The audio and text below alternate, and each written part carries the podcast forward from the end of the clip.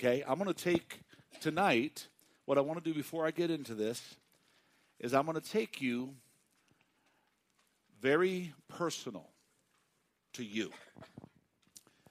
Because, because folks, my Bible tells me it's a personal relationship. You can go to church your whole life and still not make heaven. It's a personal relationship. Okay, I was talking, you know, I, I talk to people all the time about about various things, and I tell them, I say, guys, it don't matter. You come to this church, you go to that church. Well, it does matter what go, what church you go to because it's going to matter what is preached. But it doesn't it doesn't matter if you do not have a personal relationship. We've been talking about an invisible war. So, what I want to do before I, I get into this tonight, we learned last week very clearly that Satan, the devil, is a created being. Tonight, we're going to pick up in letter B of your notes that the devil is a corrupt being. He still is corrupt. He's so deceived that he believes his own stuff. But I want to take us into some personal uh, evaluation, some personal examination, and see what we believe. But before we do, let me just open the floor. Questions that might have been burning, uh, uh, uh, what's it called? Percolating. That's not the word I was thinking of, but that works. Percolating all week. Questions that have been kind of on you and, and concerning you. Lift your hand up high and let's get a microphone to you if you have any, because we're going to jump into this. We're going to jump into it elbows and armpits deep. Okay?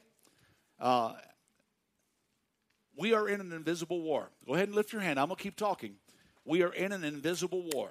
Like it or not, want it or not, choose it or not, you're in it. Okay? And the Bible talks, I've had people say, Pastor, what happens when the rapture happens and, and we go to heaven and, and all of a sudden the devil is released, uh, you know, for that thousand years? We have to do this all over again? No. The Bible says the second death has no power over us. Okay? Okay, and so you don't have to worry about any of that stuff. Those are all lies and fears and uh, deceptions of the enemy would try to get you to believe. Why? He doesn't want you to make the finish line. Okay, if you need notes, uh, Pastor Ray has some notes. You can lift your hand up. These are the same notes that we started with two weeks ago, but we're in uh, another section of it, okay? People ask me, Pastor, how long does it take to get through notes? Can I tell you something? Every time I put a set of notes together, I put them together for one class. they don't work, okay? That's why sometimes when we have four sets of notes, it'll take us 16, 20, 24 weeks. Why? Because this is not a lecture room. This is a participatory room. You don't grow if you don't know. Well, so, Pastor, how do I know that I grow? Because you start to show. Folks, this is one of those things. If you don't know, you don't grow. If you don't grow, you don't show. And if you don't show, you will ultimately go. And that's not what God wants. Okay? So we got a question. Okay, so if the devil cannot read our minds, how, well, or does he put thoughts into our mind? Because we have these negative thoughts that keep okay. coming. And very good question. We actually got it. We were quite in depth in this last week, but that's very good to, to bring back up this week. Okay? If the devil, how many believe the devil can read your mind? Okay? He absolutely cannot because that would make him omniscient. Okay? Omniscient means all knowing. Okay? And throughout Scripture, the Bible tells us very plainly in two or three different places that if the God of this world would have known what was going to happen, he would have never crucified the Lord of glory. See, the devil does not know everything. But the very good question was brought up if he doesn't read his mind, can he put thoughts in our mind? The answer to that is absolutely yes. Okay? But he cannot usually put thoughts there of some place you haven't already been.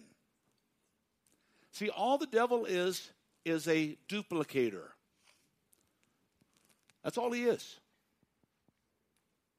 He tells you of things you've seen. That's why the Bible tells us guard our eyes, guard our minds, guard our ears. Don't.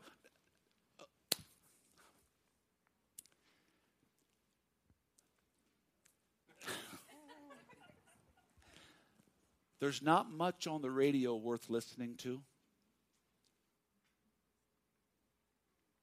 If it's not glorifying God, or at least not der- derogatorily decimating people or God, don't listen to it. There's not much on TV worth watching news included. Folks, I, I watch the news. That's probably, I turned my TV on tonight because I hadn't had the news on all week. And I thought, my goodness, I better turn it back on. And you know, it's the same garbage that was on last week. Okay? It doesn't change much except there's tidbits that come on. And right now, what, what's your pastor's focus? The Middle East. Everything that happens in the end times revolves around the Middle East. Okay? And there's a brand new ultimatum set before Syria. According to the book of uh, my mind just went blank. Uh, Isaiah, Damascus will be uninhabitable before the Lord's return. If what they're intimating happens, it will be uninhabitable because the majority of your terrorist organization's headquarters are not only in Syria, they're in Damascus. So I, I, don't know. So I watch the news for, for these things. But I tell you that the devil can put thoughts in your mind. And if you're a guy, that thought usually is a girl. If you're a girl, that thought usually is a boy. It can be all kinds of different things, but they usually revolve around something that we have desired. Okay, let me take you all the way back to the garden. Do you think Adam and Eve didn't know that tree was there? The tree of the knowledge of good and evil? Do you think they had not had this whispering thing, talking to them many times before they go, Listen to me. A thought is not sin. What you do with it makes it sin. Mm-hmm. But the devil will not stop until you stop him. And the only way it stops is you got to say, No, I'm not going to give in to this. The Bible says, resist the devil, and what does he have to do? He has to flee. It's not an option. Now, understand, there's a caveat. Two things happen on both the sides of resist. How many know their scripture well enough that they can tell me? The first thing, submit to God. You can't submit to God when you've got your head full of crap. Can I say that in church? Stuff. You can't submit to God if you got your eyeballs watching things you shouldn't be watching. You know why? The Holy Spirit's convicting you. You can't submit to God if you're listening to the things that you know is not bringing edification anywhere. See, Elsie? Are, are you with me? So the first thing God tells us, submit to God. Why can't we resist the devil? Because we're not submitted to God. Folks, the natural progression of things. I'm submitted to God. The devil puts thoughts in my mind. 1 Corinthians 10. I cast that puppy down. I make it obey what? God's word. People say all the time, How do I know what to do? When's the last time you read your Bible? God's written will always promotes His perfect will for your life. Okay? Submit yourself to God. Thank you. See, I already started talking too much and my coffee got cold. Submit yourself to God. Then resist the devil. Then what happens? He has to flee. He doesn't have a choice. But then the other piece submit to God, resist the devil. What's the third thing? They're all they're a sandwich. Draw near to God. So God says, Submit to me. When the battle's happening, uh uh devil, ain't going to do this. Resist him, stand against him. And then what happens? God says, when you've went through that battle, what's the first thing you do? Draw near to God. You got to get rejuvenated. You got to get refreshed. Am I making sense? Okay? Because those thoughts are going to come back around. There's no, folks, there's no new bag of tricks, just a new bag of fools. That's all, you know, and I, I, I don't mean to be so straightforward, but guys, when I'm talking, gals, when I'm talking about this invisible war, it's not, he's in it for keeps. Okay, great question. Did I answer it okay? Okay, he does put thoughts in there. Can't read your mind. Uh, Sherelle, get a microphone back there, please. Who's running mics today? Oh, good. So I asked you last week, and you said, "Hold on," because you Oh, to answer to ask this me this week. Yeah. I hope I remember what you were going to ask me so I could be ready for it, but that's okay. I just want to know what are the fiery stones that he was. What are the fiery stones? Okay. The Bible talks about Lucifer walking amongst the fiery stones. The fiery stones represent the angelic beings of God. Okay? In the throne room, remember we talked about the different angelic levels of hierarchical authority? Okay? Most of the stuff that I've read, when he's walking among the fiery stones, he's walking amongst the, the, the different levels of the angels of God, God's hierarchy. Okay? That's most of the stuff that I've read on that. Okay? Now, have you you read something else on it? Okay. I, is anybody else read anything else on it? Okay. I forgot all about the question, or I would have got back into it and uh, done a little research on it. Matter of fact, the nice thing about the computer age. Yeah, that's good.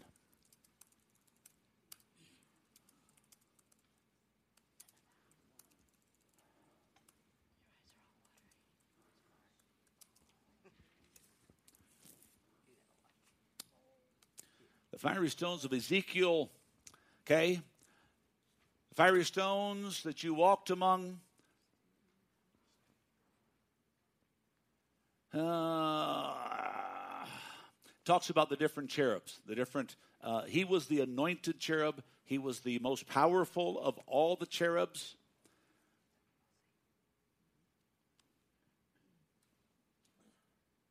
I'm trying to get one little nugget to pull out to help you to see. Can't do it in this short amount of time. I, t- I do this tonight. When I get home, is my wife in here?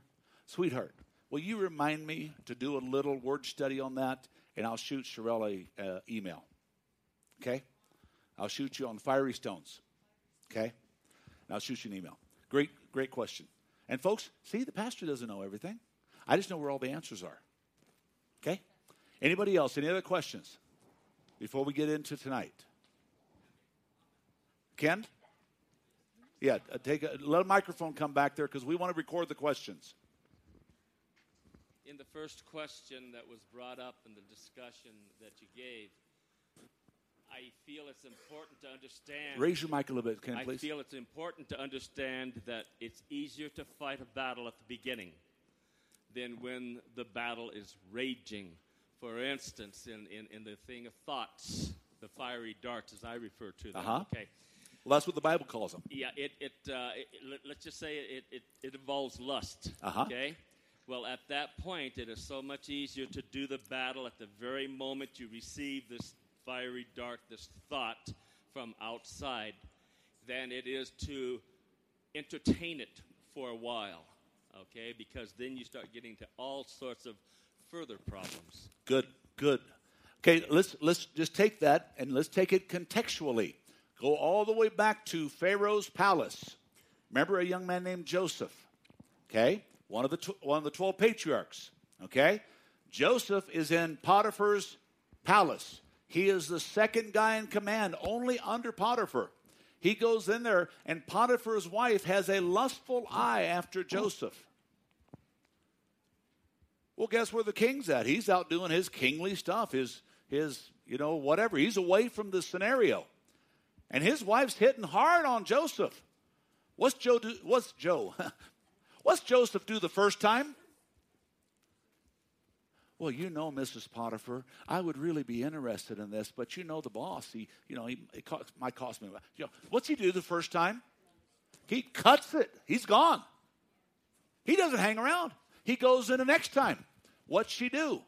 The same thing. What's Joseph do? The same. Th- you know what the Bible says? Flee. Listen what Ken's saying.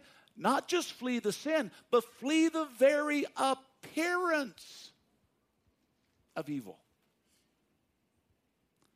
Cut it when it first happens. When the thought, okay, let me let me tell you. Your pastor's been a pastor for a long time. Do you know the devil still tries to get me to look at a pretty girl? I got the most beautiful girl in this church. Nothing personal, guys. But you know what I do the very moment it happens? God, thank you. I thank you. I claim this girl for your glory. I thank you, Lord. I don't know her from Adam. I don't keep my eyes on her, but I thought I start praying for her. You know the last thing the devil wants me to do? Start praying for people. So you know what the devil start, stops doing? Pointing things out. Now, that's a very simplistic way to look at it, but to Ken's point, deal with it the minute it happens. The minute it happens. Oh, Pastor, come on. Cut it clean. Are you saying that every time you handle it perfectly? If I did, I'd already be in heaven, folks. But I don't. But every time, I immediately take it back to the king. Is he okay? Was that, was that good, Ken? Good response? Okay, anybody else? I want to make sure I get the questions as much as we can. Go ahead, Carlos. You told me to remind you about. Great. Another reminder that I forgot about. which one? you, you, told me to remind you about uh, what I talked to you about after uh, last Wednesday, where the devil always takes things of God and, and uh, twists them and turns them into things. And like with the LGBT uh, adopting the the rainbow as their symbol when it's actually uh, God's promise never to flood the earth again. Good. And and then uh, also in the medical field, we see the the two snakes twisted on the pole. Moses' staff. Yeah, uh-huh. and and Moses' staff, he only had the one snake up mm-hmm. on the pole, but. Like I said, the medical field has the two snakes, and that's actually the symbol for the god of commerce, and that's probably why we spend so much money on medical. But very good. So, what does Satan do? He perverts what God creates. We, let's go back to Moses. Okay, Moses, God, when they were when they were rebelling against God, uh, and they were all dying. The Bible says serpents were, were loosed in the wilderness and they were biting people. And, and God said, Moses, lift your staff, make a staff, and put a, a symbol of a snake. When they look upon it, they will be healed. And what did, what did the enemy do? Well, bless God. I'll make sure they look to me. I'll put two snakes up there. What do you think the second snake represents? Money. Huh? Money. Money? You think it might represent a serpent in the wilderness? His whole thing is to be high and lifted up and be worshiped, isn't it? God said, I'll deliver you with this one image. But he said, Well, I want my image to be there. I don't know, just speculating. Let's go to the rainbow. Do you think it is a it is coincidental that the LGBTQSYZ community they got a bunch more letters in there. I don't know what they are okay, uh, that they have taken God's promise of never destroying the earth again and using it for their covering? You think it could be that the enemy did that to help them think God's not going to destroy you for love? Why can't two people love?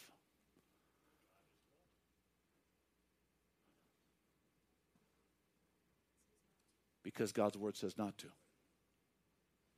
Two men cannot lie together as man with woman. Two women cannot lie together as man with woman. Plain and simple. Well, I don't care. I don't believe that's what it says. Don't care what you believe. That's what it says. See, I, I don't, I, I've got 10 commandments, not 10 suggestions. Okay? I've got God's word filled with absolutes, but we don't like absolutes. We like gray. Can I tell you there's not a single piece of gray in God's word? It's all black and white. Well, yeah, it's red if you got a red letter edition. if you got a red letter edition, thanks, Danny. It's all black and white, folks, cut and dry. Okay? God, you know, yeah. Good, great, great stuff. Uh, uh, Carlos, did that answer okay? Okay. And there's so many more. But you take the picture, folks. Okay, anybody else? Any other things been percolating in your heads since our last class? Okay. Um, uh, you got a Bible, Danny? Okay. Ezekiel chapter 28, verse 15. And then, Lenore, I want you to do verse 17. Okay? And then I'm going to come up here, Dale, Isaiah 14, 12 through 14. Okay? And then, Bob, uh, Jeremiah 17, 9. Uh,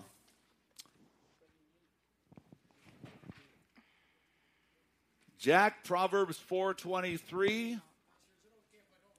Sure. Um, Vernon, you got a Bible with you? Okay. Proverbs 4.23. Uh, you get your Bible with you, Ken? You want to read a passage? Proverbs 16, 18. And then one more. Actually, we're going to try to get this far, okay? Uh, John Jaramillo, James 1, 22. Okay. Are we there, Danny? Ezekiel 28, 15, and then you're going to do 17, Lenore. Okay. And I want you to read loudly and clearly. Uh, uh, Satan is a corrupted being because that's what we're going to spend the night talking about. We're going to talk about corrupt. But very shortly, I'm going to change it from Satan to us. What is Satan's power? He has no authority. That's all been stripped from him. But what is his power? Deception. That's the only power that Satan has. It's, and if, if you know we're talking about thoughts, we're talking about those things. If he can get you to believe that thought, he can get you to live that thought. That's why God tells us to cast it down and bring it into obedience to what? God's word. Not your feelings, not your emotions, not your wants, not your desires. Bring it into obedience to God's word. Are you okay? We're talking about a war, and folks, the war is for our eternal soul. It's for eternity. With winners and losers. Ezekiel 28 15. We're talking about a corrupted being. Go ahead, Danny. Uh, you were blameless. In Put the microphone right in front of your lips. You were blameless in your ways. Let me see. Let me read it for you. he says for me to read it. Okay, that's fine. Go ahead. You were blameless in your ways from the day you were created, till wickedness was found in you.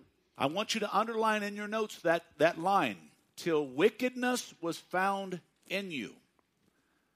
You were blameless. Now look at the look at what God says. God is talking about the anointed cherub that covered the most powerful uh, angel of all the cherubs. Now, we talked about the seraphim, we talked about the cherubim, we talked about the archangels being pretty much in the same realm. That's why most people believe that Michael and Lucifer were both the only archangels that the Bible really talks about. It talk, and there's only one messenger angel that the Bible names, and that is Gabriel. Every time you see Gabriel, you see him bringing a message from God. Every time you see Michael, what do you see? You got war going on. Every time you see Lucifer, what do you see? You see devastation, you see deception, but you also see a false glory. That's why the scripture tells us in Corinthians, okay? I'm not Corinthians, Galatians. Galatians? It's in the Bible. that Satan himself is transformed into an angel of light. Where's that at? I don't remember. I think it's Galatians. Is that where it's at?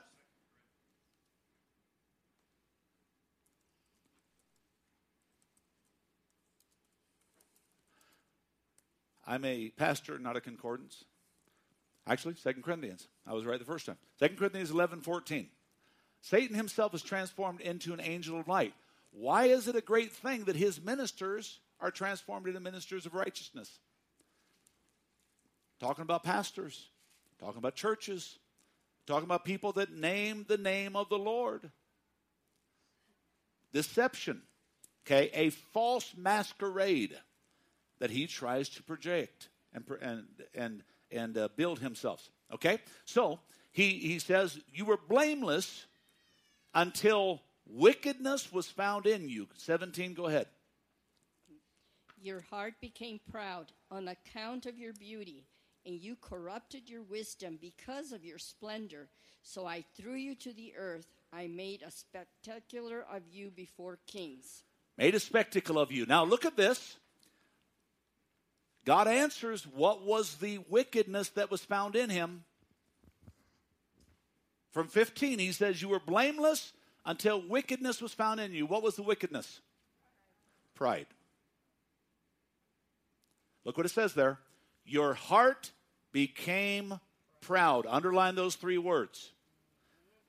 Because, ladies and gentlemen, this is the problem every Christian on earth has. Remember, he has no authority, but his power is deception. His power is deception. Okay? So corruption came because of his pride. Now, look at me quickly. Pride is not a bad thing.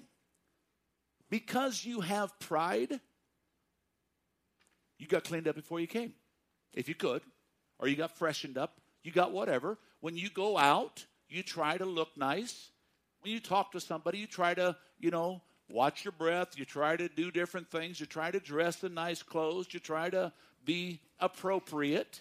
That's called pride. And you and I have pride. Who created pride? God created it. You to have pride is not a problem. When pride has you, man, Will, you're all that in a bag of chips. I tell you what, man, when the girls see you walk down the street, ooh la wee, they. You said, well, Pastor, is that a problem? Not until Will starts believing it. You know how Will starts believing? He's walking down the street. Oh, praise the Lamb of God. And the devil starts whispering him. Oh, praise the Lamb of God. All of a sudden, he gets a little swagger in his walk. He gets a little skip in his step. I can't even do it well. I got to get Pastor Philemon here. He has he got the moves, but but do you see the picture? All it is, we believe something about ourselves that might not be all that healthy. He became corrupt because of his pride, deception. Listen, ladies and gentlemen, write write this down on your notes. Deception starts in a heart. Deception starts in a heart. And evil is just like cancer. Because of the fall, it exists in every single one of us. Are you okay? I, you know, when I first got saved, I, and I've shared this story before, but I'll share it in brevity. I was really bothered. I had no, I mean, no lightning. I didn't feel any different. I didn't, I mean, nothing, you know. I just prayed a prayer. I believe God's word said, confess with your mouth the Lord Jesus, believe in your heart that God raised him from the dead, you will be saved. For with the mouth confession made in the south, with the heart man believes in the righteous. Okay, praise the Lord. That bothered me for probably 10 years of my salvation, saying, God, did I really get saved? I'm already pastoring. God, I believe this stuff. I really do, God. But am I really? Anybody besides me ever felt that way? I read Billy Graham's testimony. It was in Time magazine. And it was like his 25 year thing or 30 year thing or something like that. Uh, and so I read it, and they're asking him all these questions, you know, about Billy Graham and, and uh, all these different things. And then the guy asked, and I know God put it in there just for me. He said, Tell me about, I don't, and I don't remember if the guy was a Christian. I don't remember what, it was in Time magazine. I don't remember what the guy, if he was a Christian or not. He could have said it because I've heard of a salvation experience. Tell me what happened when you got saved. That's basically what he said. And I kept the article for years, and I might still have it in my, in my boxes someplace. And you know what Billy Graham said? Nothing. I prayed a prayer. Didn't feel anything. Didn't sense anything. No lightning. I mean, it's almost like I wrote the article. And I'm saying, God, if that's Billy Graham, I'm pretty sure Billy Graham's saved. So I think I'm in good company. Okay? And so, you know, I, I you know, but in that same article, Billy Graham was asked, and I don't remember exactly how it was worded, but have you ever considered falling, turning away? Have you ever given, given in, or whatever the case? I don't remember the words. And Billy Graham said these words There's not a single person alive, myself included, given the right place, the right time, the right situation, the right circumstance, and he knew he wouldn't be caught, that he wouldn't work out his most vile fantasy. Because every one of us have it in us. Every one of us have it in us. God didn't put that there. But the heart, Satan pulverizes. And since the fall, the Bible says, because of one man's sin, sin came upon all men. Are you okay today? Okay? So, evil, like cancer, because of sin and the degraded world that we live in, now exists in all of us. Isaiah 14. Isaiah 14, 12 through 14. Quickly, whoever has that. How, 12 how through have, 14. Isaiah 14, 12 to 14. Yes. How you have fallen from the heaven, morning star, son of the dawn. Okay, remember who, who we're talking about? What is the, what is the uh, Greek word for morning star? Lucifer. Lucifer's name means star of the morning or the morning star. So that's what he's talking about. Go. Go ahead. You have been cast down to the earth, you who once lay low the nations. Okay, that's what Lenore just read out of Isaiah when he said that he was cast out of heaven and made a spectacle before the nations. Okay, go ahead. Verse 13 You said in your heart, I will ascend to the heavens, I will raise my throne above the star of God.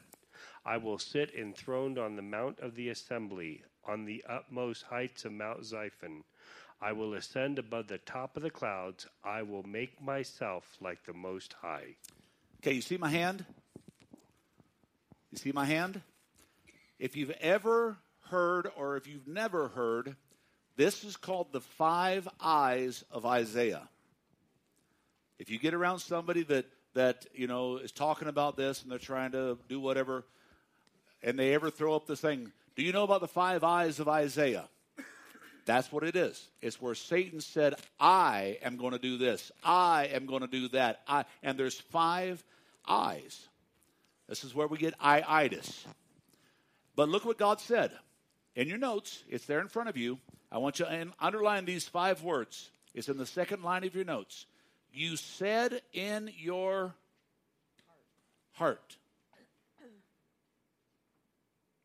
You said in your heart, I will ascend. I will raise my throne. I will sit enthroned. I will ascend above the clouds. I will make myself like the Most High.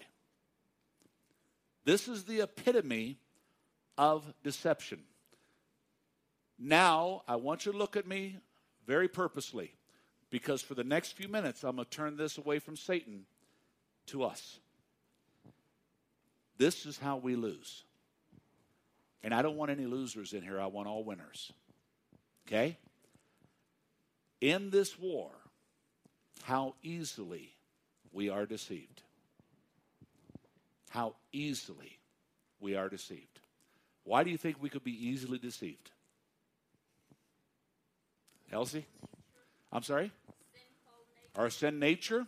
Why do you think we could be easily deceived? The heart. Okay, that's very close. It's the root of the heart.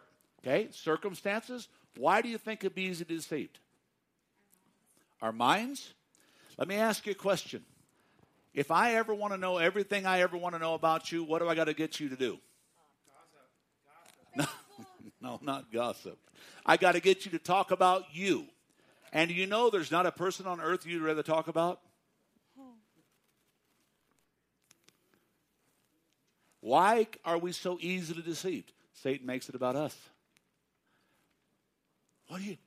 Well, Pastor, I don't get it. I will be ascending to heaven. I will raise my throne. I will sit enthroned. I will ascend.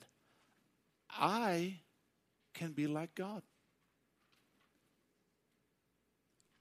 It hasn't changed since the garden, folks. It hasn't changed.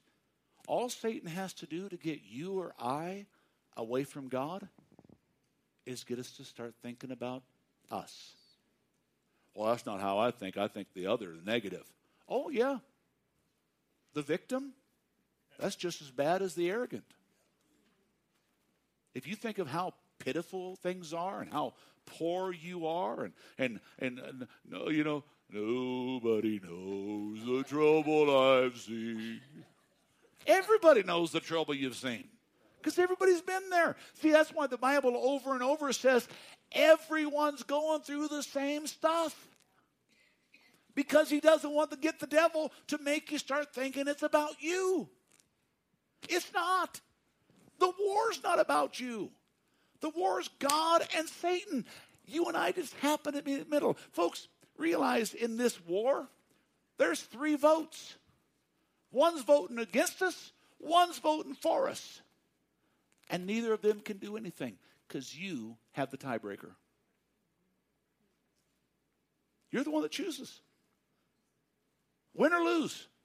Well, God isn't going to send anybody to hell. You're right. He's not sending anybody. You paid for the ticket yourself. Well, how'd you pay? When I rejected Christ. You say, Well, I didn't reject Christ. I prayed a prayer. Are you living for Him?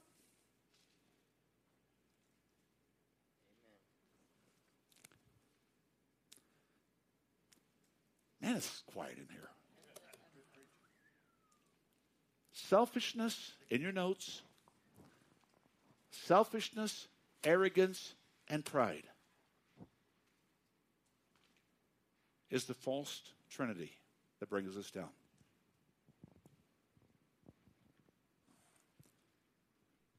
You have the Father, the Son, the Holy Spirit. You got the false prophet, the Antichrist. What's the third one? The uh, the beast. Well, you also got me, myself, and I. It's the the strategy has never changed. If he can make it about you, if he can make it about me, well, I don't, I don't want to hurt anybody's feelings, so I'm not going to stand up. I'm not going to make any decisive choices. Can I tell you the indecision is a choice? It's already a decision. Well, I just decided not to decide. How's that working out for you? Arrogance, selfishness, pride. These are Satan's tools. That's what brought him down. That what brings us down. Jeremiah 17, 9, Proverbs 4.23. Who has that? 17, 9? Yep. Okay. The human heart is the most deceitful of all things and desperately wicked. Who really knows how bad it is? Remember, I told you I was going to take it right back to us. And I'm going to spend the rest of the night helping us to see how easily we can be deceived. The human heart is desperately wicked beyond anything. How many have ever said, well, he's got a good heart? Anybody ever said that? Anybody ever heard that? That's a great lie, folks. None of us. I, I, take you back to Jesus' confrontation or conversation with the rich young ruler. Good master. What did Jesus say? There's nobody good. Now, folks, if Jesus said that about himself, you say, why did Jesus say that about? He's the epitome of good, but he's talking about in the flesh. He was doing the same, dealing with the same flesh you and I deal with. Okay? Desperately wicked. Who can even begin to know it? Proverbs 4, 4 23. Who has that? Proverbs 4:23. There you go. Go ahead, Vernon. Keep your heart with all diligence, for out of it spring the issues of life. Who? Listen to this. Okay? The heart is desperately wicked above anything. And he said, Keep your heart with all diligence. Bless you. Pay attention to what's going on inside of you your mind, your thoughts, the innermost parts of your being. Why? Out of it flow the issues of life. Now we're going to get into this mystical representation of the heart and find out that it's not mystical at all. Proverbs 16, 18, who has that? Proverbs 16, 18, all the way in the back there with Ken. And then Romans 12, 3.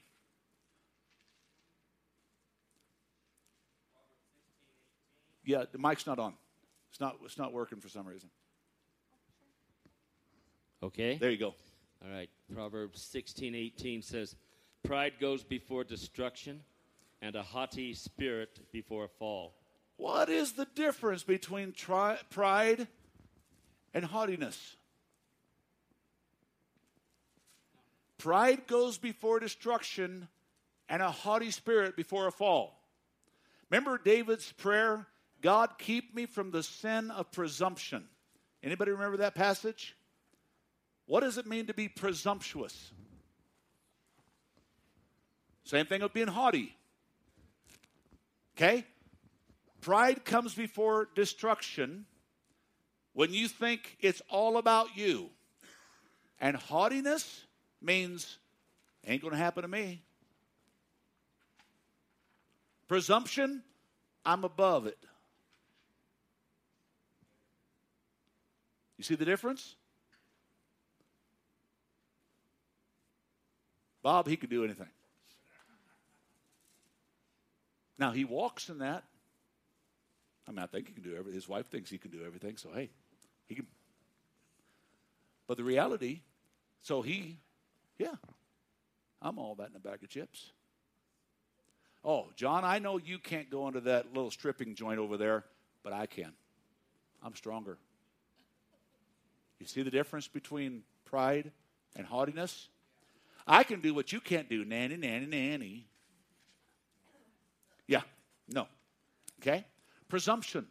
Because of my position as a pastor, oh, I can get away with things you can't get away from with. Really?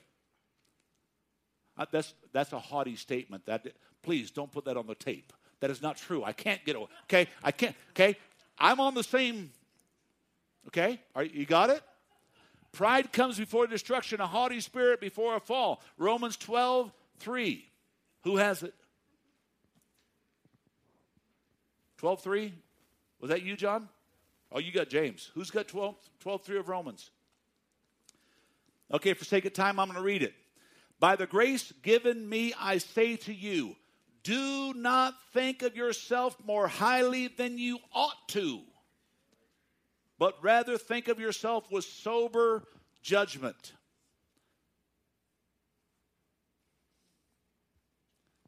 God said, deal with that haughtiness. Because all that is is fruit of a root, and the root's pride. When you start becoming haughty, pride now has you. Am I making sense? I'm trying to help us understand why we mess up, why we fall. The devil never stops. Remember, he's always lying to us, he's always trying to deceive us. But it doesn't make a difference until you bite. Did somebody else bite? Oh, that's right, the Garden of Eden. Yeah, somebody did take a bite. Okay, when you bite, that's when you're on the way down. Okay, well, Pastor, I bit. Can I do something about it? Yeah, it's called repent.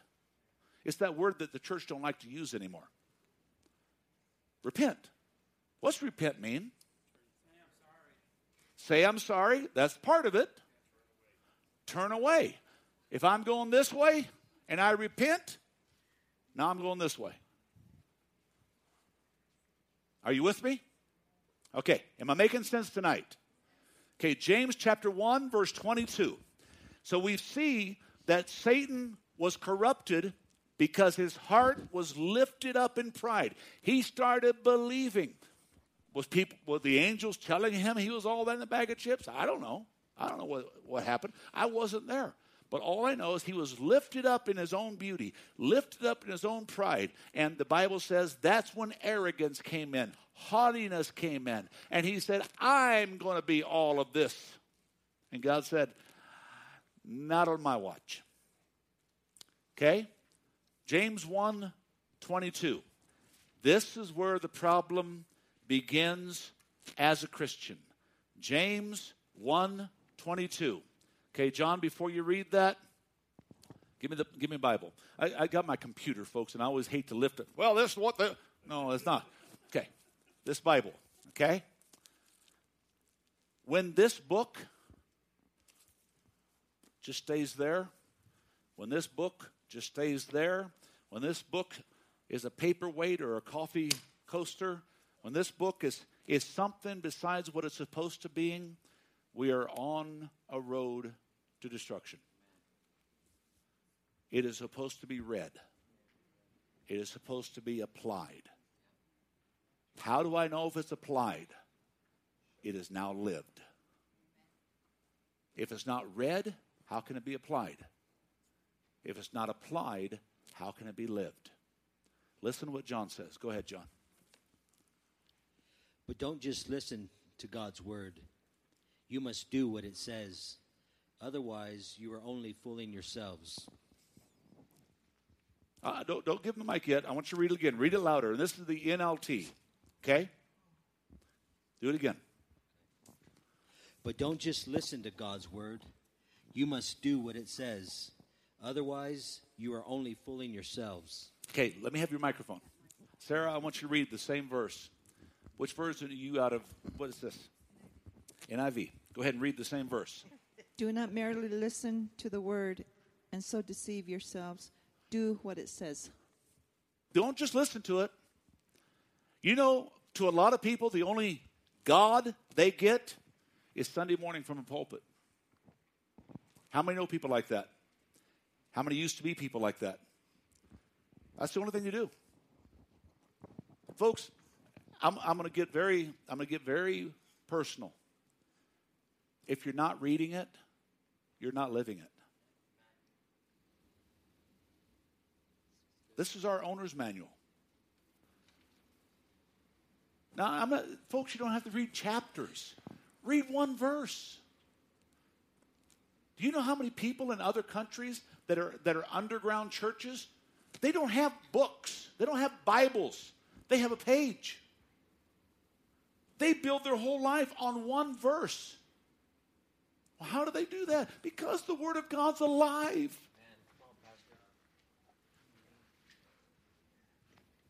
Questions? Comments, thoughts, disagreements? Okay, I want to talk about the heart. It says, don't just listen to God's word. Do what it says. If we do not, what's the word it says? We deceive ourselves. We're not above God's word.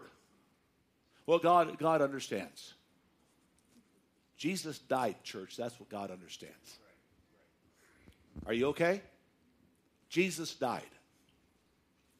He doesn't understand why people live together and not be married.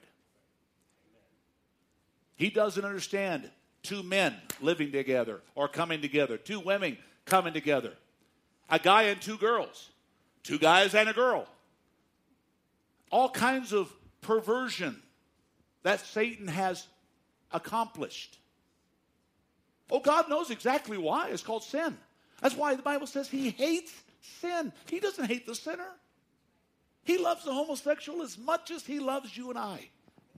He loves the one that's buried in alcohol just as much as he loves us, but he hates what the sin of this world, because of man's choice, has done. And Satan is deceiving everybody the same way. Why? Because he's getting you to believe and me to believe it's about us and not about God. He's getting us to bite. Well, God, if you really loved me, I wouldn't be going through this. What else could God do? He sent his son to die. Well, why am I going through what I'm going through? Because two people made a decision in the Garden of Eden 6,000 years ago, and you and I are going to live with the consequences until Jesus returns. Yeah, but it's, it's just too hard. If it was too hard, you would not be going through it. Because his word said, I won't let you go through what you can't handle. Okay? The issue is then as the issue is now. Satan got Adam and Eve to believe it was about them, and they bit. And the minute Satan could get you to believe and me to believe, it's about. Could you imagine? Oh, they're all here because of me.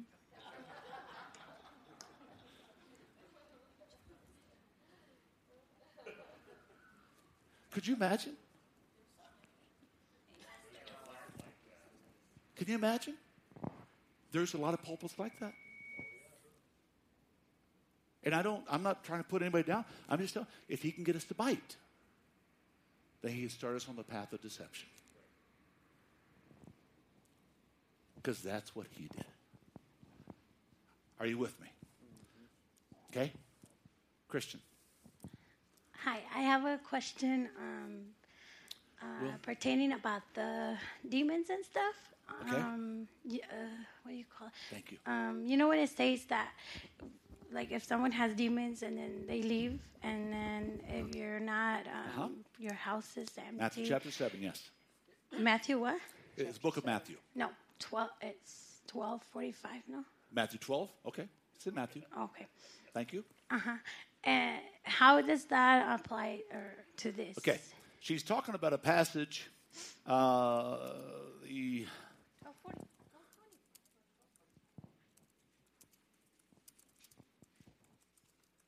let's uh, let's try to thrown out of heaven. Oh, there it is. Twelve forty-five. Okay, you you're correct. I was wrong. That's why I'm a pastor, not a concordance. Okay.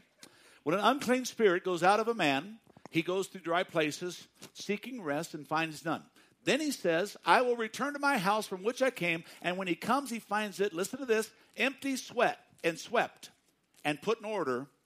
But he goes there and he brings seven spirits worse than he is, and he enters in to live. And the state of that man was worse than it was before. So shall it be with this wicked generation. Okay, let's look at the passage. This is a little off track, but it's a very good statement that goes along with what we're dealing with in this passage. The picture here is a person that gives their life to Christ, but does not live for Him. That's what the whole picture of being swept, cleaned, and empty. Everything that was there before becomes new. Old things have passed away. But then all of a sudden, that person just lives the life they always lived. Nothing changes. Because you see, folks, nothing changes on the outside if you don't want it to. Nothing changes on the outside. When I got saved, God took me out of the nightclubs. Okay? I wasn't doing anything quote unquote necessarily wrong. But God spoke to me and said, You're in here drawing people to sin. and you call yourself a Christian. Okay, God, I get the picture. Very clear. All of a sudden, I stopped going to the nightclubs. I gave my life to Christ, but I'm not going to church. I'm not reading the Bible. I'm not applying God's word to my life. I'm still doing everything the rest of the world does. How would you know I'm a Christian? I wouldn't. Why wouldn't I? Take a mic back to my wife, please. She's okay. Okay? Am I a Christian if I've not applied God's word to my life and began to live it? Sweetheart? Explain to people what you were doing in the nightclubs. Because not everybody knows your past. Oh, I, I was in the entertainment business. I, I played music in nightclubs. I played in, I, I, you know, in front of tens of thousands of people over the years, and and I was on my way to stardom. And God said, "That's not what I gave you the gift for." So, I walked away from it. People said, "You know, you gave up your career for church." Said, "No, didn't give up anything. I just returned back to the rightful owner the gift that was given me." So now I sing for God. Okay? So the picture is is if Christian here decides to become a Christian, she comes up here and she prays a prayer, which a lot of religions teach. Well, as long as you prayed that prayer, you're okay. You mean I can do whatever I want to? Yeah, God understands. Can you? You got the house all swept, got it all cleaned, but it's empty. So when the enemy comes back, and he says, Oh, okay.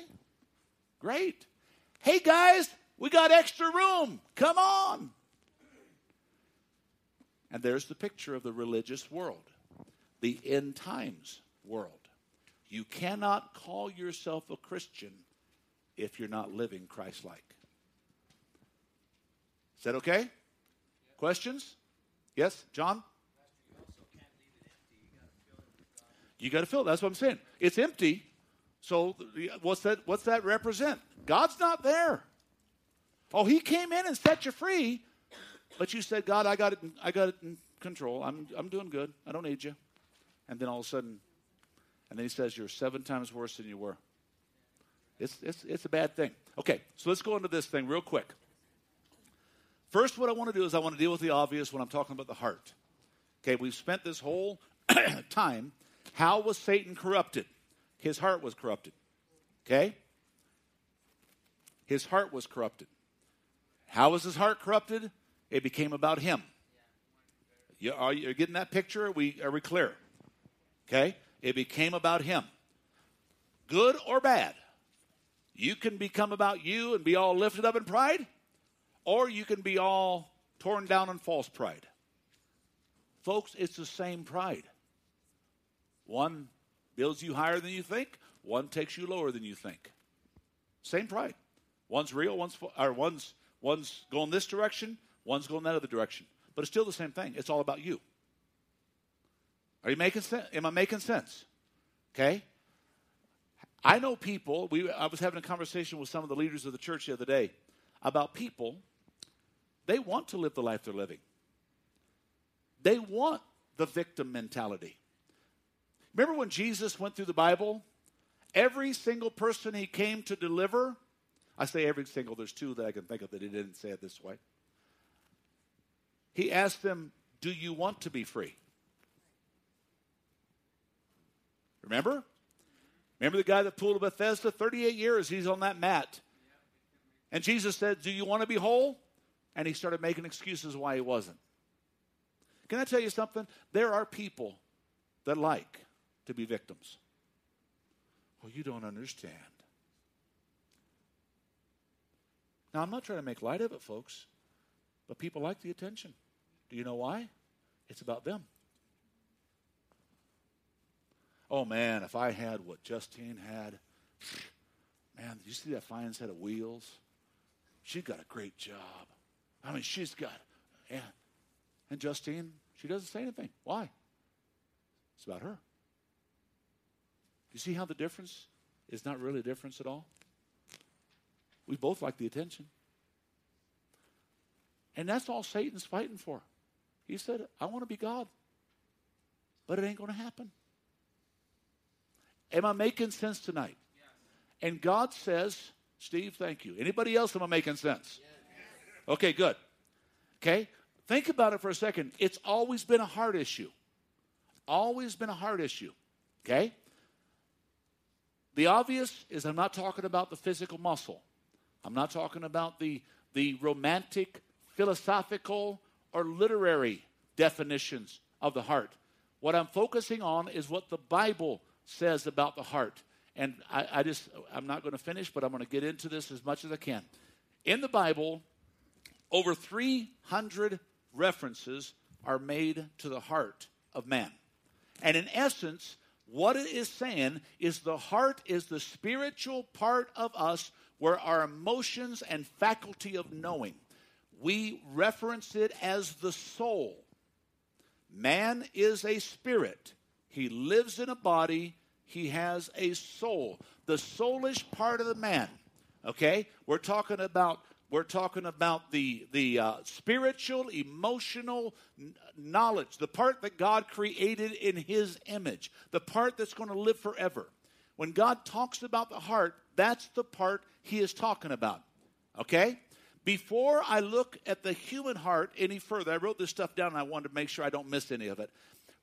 What I'm going to mention is this reality God has emotions and desires.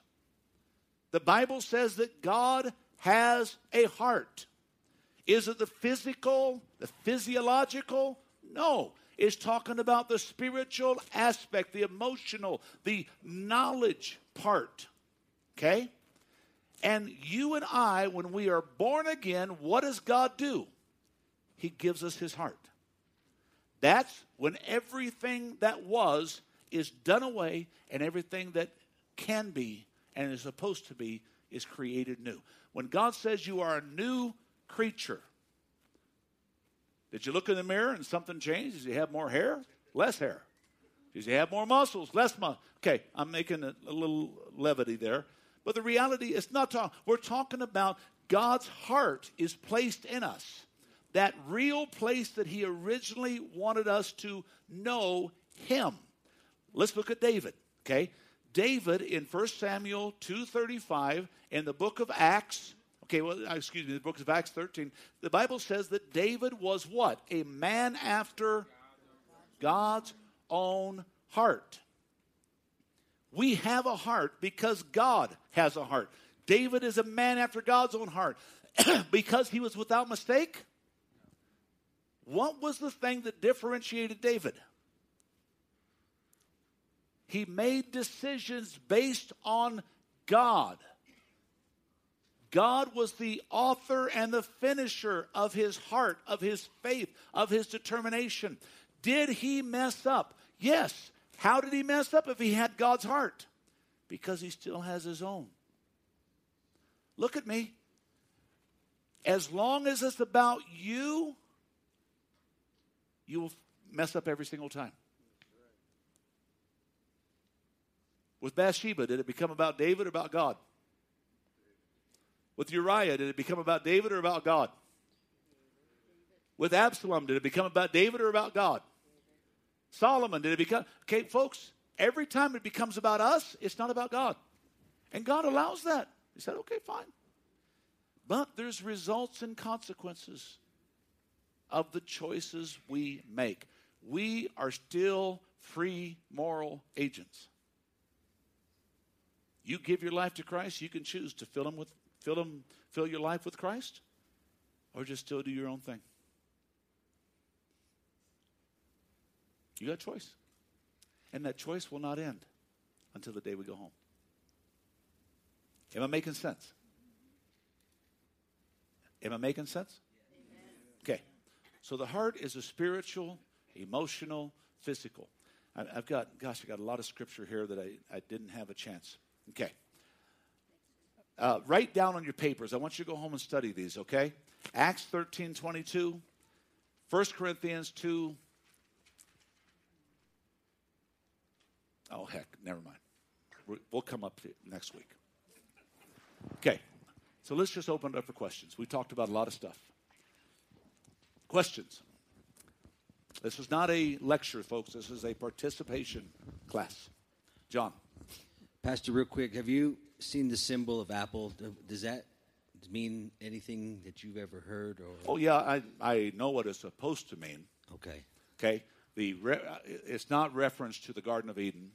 Okay. maybe somebody has said it that, but Apple's the purpose of their logo uh, is they kind of they liked what the Beatles did. If you remember, if you look at Beatles a- uh, logo, it's an apple also. But if you notice, what's out of the apple? What's out of the apple? A byte. What is the computer system's? What's the representation of the computer system? Bytes. Okay, that's the whole thing. Supposedly, from for Apple's uh, logo. Okay, and so I I don't think it's spiritual. I don't think it's mystical. It could be. Who knows? Okay, but that's what they say. Jobs said that's where the whole logo came from. Represents a byte. Computers, and we can get the binary code uh, that uh, goes into the other part of it. And yes, your pastor studies all this stuff for some reason. I don't know why. I just do this. Okay. Yeah, I'm married to a techie too. So, other questions? Great question though. Anybody else? Anybody disagree with what we talked about tonight? I was not able to get into all of it, but folks, why did Satan fall? Very clear. His heart was lifted up in pride. As long as it was about God, Satan was okay. Lucifer is just doing what he was created to do. The minute it became about Lucifer, what happened? He fell. The minute the devil can make it about you, good or bad, where's bitterness come from? Well, God doesn't care about me. That pastor doesn't care about me. That root of bitterness grows up in us and it chokes the life right out of us. What's it became about? Our heart. That's why the Bible says, don't let in any of you develop the heart of Esau. It was all about him. Am I making sense? Okay? This is an invisible war. And it's not it's not as difficult to see as we make it, nor is it as difficult to win as Satan wants you to think it. This is an easy war to win. Pastor, it's not easy. Yeah, it is. The victory is ours because the battle was his. He defeated death, hell, and the grave. And you know what? He gave the keys to us. He gave the authority to us. All power in heaven and earth. He said, I gave you authority over the devil and his angels. Anybody else? I must be a great teacher, or you all just don't want to ask questions because you're afraid. Is, there, is this understandable? Father, thank you for tonight. In Jesus' name, be blessed, be filled, be gone.